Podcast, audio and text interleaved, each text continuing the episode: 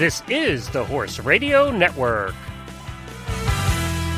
This is episode 353 of Horse Tip Daily, a different horse tip, a different equine topic, a different equestrian expert every day.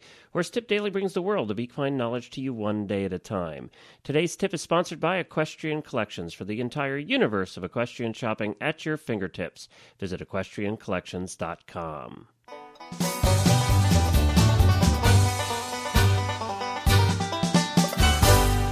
I am Glenn the Geek back with you from Lexington, Kentucky, and welcome back to Horse Tip Daily.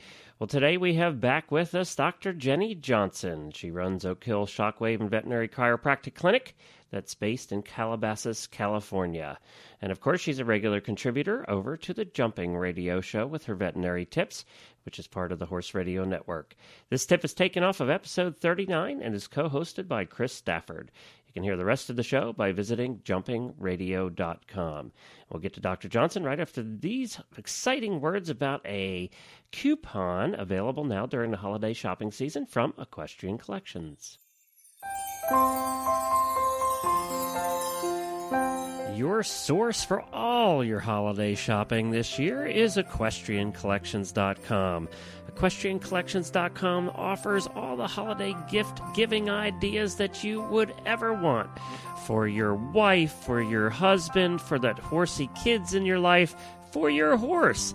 You can cover them all your farrier, your veterinarian, all the professionals in the horse world are covered as well. You can find all the gifts you'd possibly need at equestriancollections.com.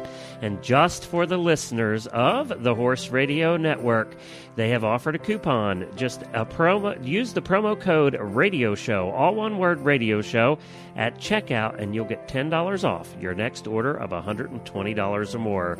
So that's coupon code radio show at checkout and you'll get $10 off your next order of $120 or more for all of your holiday shopping needs at equestriancollections.com. Well, hi, Jenny. Good to have you back on the show. Oh, it's great to be back, Chris. How are you today? I'm doing great, thank you. Yeah, we're really getting into the winter here, though, in Kentucky. Uh, you you don't notice too much seasonal change in California, though, do you? Well, no, I think we're having our summer right now. It's actually uh, warmer than it, it was in most of the summer. Oh, really? Oh, gosh. Well, we're ready for some rain. It's actually been looking like California over here for now months, and we are so in need of some rain. So if you get any, would you send it our way? well, okay. Might be a few more months till we have that, but uh, I'll keep it in mind. All right. Well, the last time you were on the show, of course, Jenny, we were continuing with that series of lameness, and uh, I believe that we were going to talk this week about determining the location of lameness. That's a that's a challenging diagnosis right there, isn't it? It is, and I think it's uh, very important to just talk a little bit about the components that go into evaluating a lameness and, and how do we make the determination of forelimb versus hind limb and, and how those, those things can be confused. So I want to talk a little bit about you know our observations, the observations that we'll make when looking at a lame horse, and, and how they affect our decision as to where our lameness is located. Now, first of all, I think it's important for our listeners to understand that when they're looking at a horse that's lame, you want to watch the horse at the walk and the trot, and you want to watch them from the front. You want to watch them from the back and from the side. So typically, what I will do is I'll watch the horse travel away from me. I'll watch the horse travel back to me, and then I'll usually also stand and watch the horse from the side. Now, when we're watching the horse moving away from me and then back to me, what I am evaluating at that point is medial to lateral foot flight how is the how are the feet tracking? Are they tracking straight? Are they moving under the horse? Are they moving uh, away from the horse? And and how is that different from one limb to another? Is it consistent? Are they each moving in a similar fashion, or is there one moving differently? The other thing I'll be looking for is what's called a hip hike. Is one hip higher as the horse is moving versus the other? And the other thing I'll be looking for is a head nod. Is the head going down with certain leg hitting the ground. And we'll talk a little bit more about each one of those aspects of evaluating lameness as we get a bit more into it. Now, from the side, what we'll be looking at when the horse jog, walks and jogs is watching the cranial and caudal aspect of the stride. In other words, how far forward is the are the limbs moving? how are they appearing when they're going back under the horse as the horse is traveling over them? How does that uh, appear from the side and how consistent is it from limb to limb? Now, one thing that I would suggest that might be an aid, particularly to our listeners who may not have a tremendous amount of experience in evaluating a horse for lameness, uh, when you're observing the horse from the side, it might be useful to have a non-movable linear frame of reference, such as a fence or a wall, in the background. And that can be used to help evaluate the head nod and the hip hike. So in other words, if you have a fence line that you can see and you use that as your frame of reference, you can say, okay, is, is this side moving up more or is the head nodding more in comparison to my ref, frame of reference in the background? That, that can sometimes be very helpful. Now, I'll talk a little bit about forelimb lameness. Forelimb lameness is often easier to recognize than hindlimb lameness, but understanding the concept of the head nod is critical to the correct interpretation of what that head nod means. So, the head elevates when the lame leg hits the ground, and it drops when the sound leg hits. And that's the basic premise. I mean, this has been studied on high speed photography that's been slowed down, and many people will will choose one aspect of the of the head nod or the other that's easier for them to evaluate. In other words, some people might say it's easier for me to see the head come up, and I know that's when the lame leg is hitting the ground. Personally, I look at when the head goes down, and I know that's the opposite, or the good leg that's hitting the ground. So that's really a matter of personal preference, but it's just understanding that the head comes up when the lame leg hits the ground, it goes down when the sound leg hits the ground. Now, moving on to hind limb lameness, that can be a little bit trickier. And the descriptions of hind limb lamenesses are frequently confusing. It's important to recognize in hind limb lameness uh, that it, you have to understand the concept of the hip hike. Now, perhaps a better descriptive term would be the pelvic hike, and it refers to the asymmetrical movement of the pelvis. The entire pelvis appears to elevate, not just a hip on the lame side. So what it refers to is the vertical elevation of the pelvis when the lame leg is weight bearing.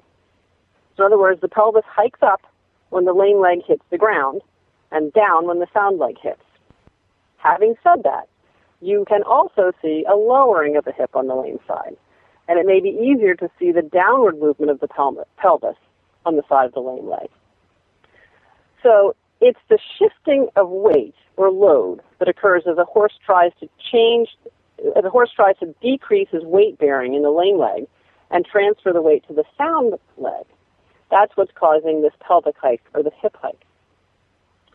Another way to look at it is that a horse tends to drift away from the lame hind leg and towards the sound hind leg.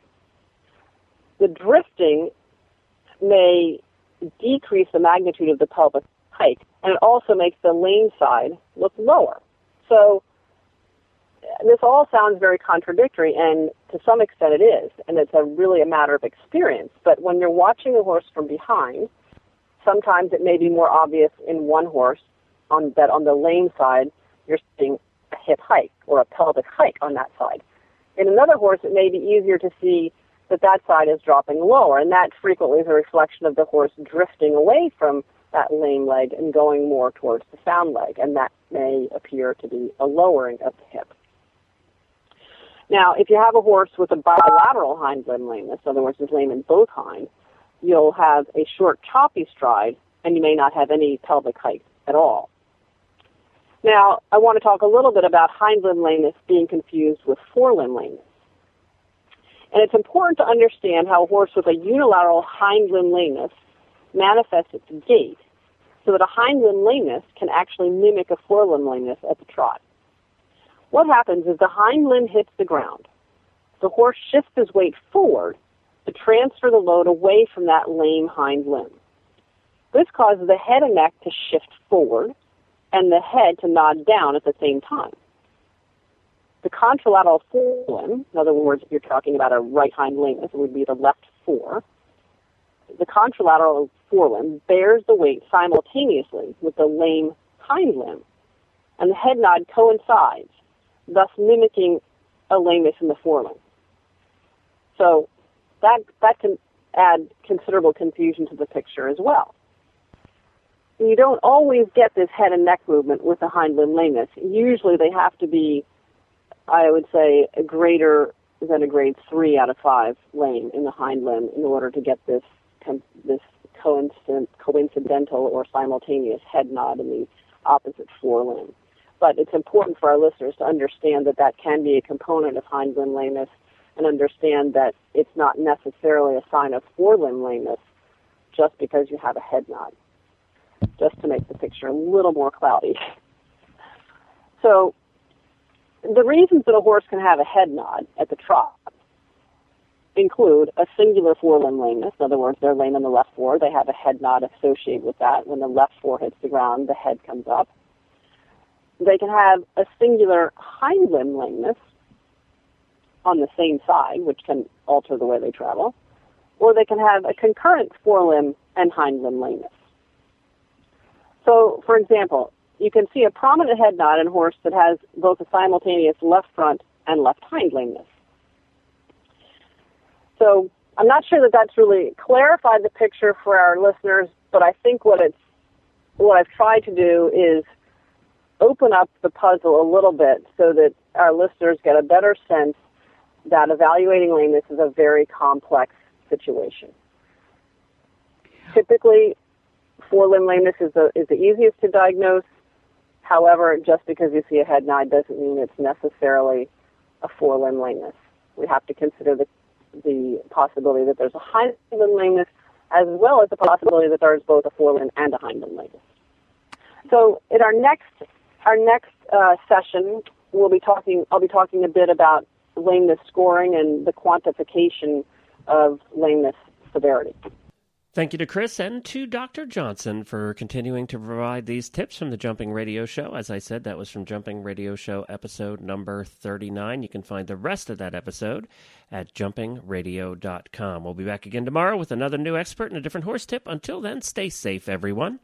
The Horse Radio Network and the Horse Radio Network hosts are not responsible for statements of guests or their opinions. Use your own judgment when listening to the tips provided by the experts on Horse Tip Daily.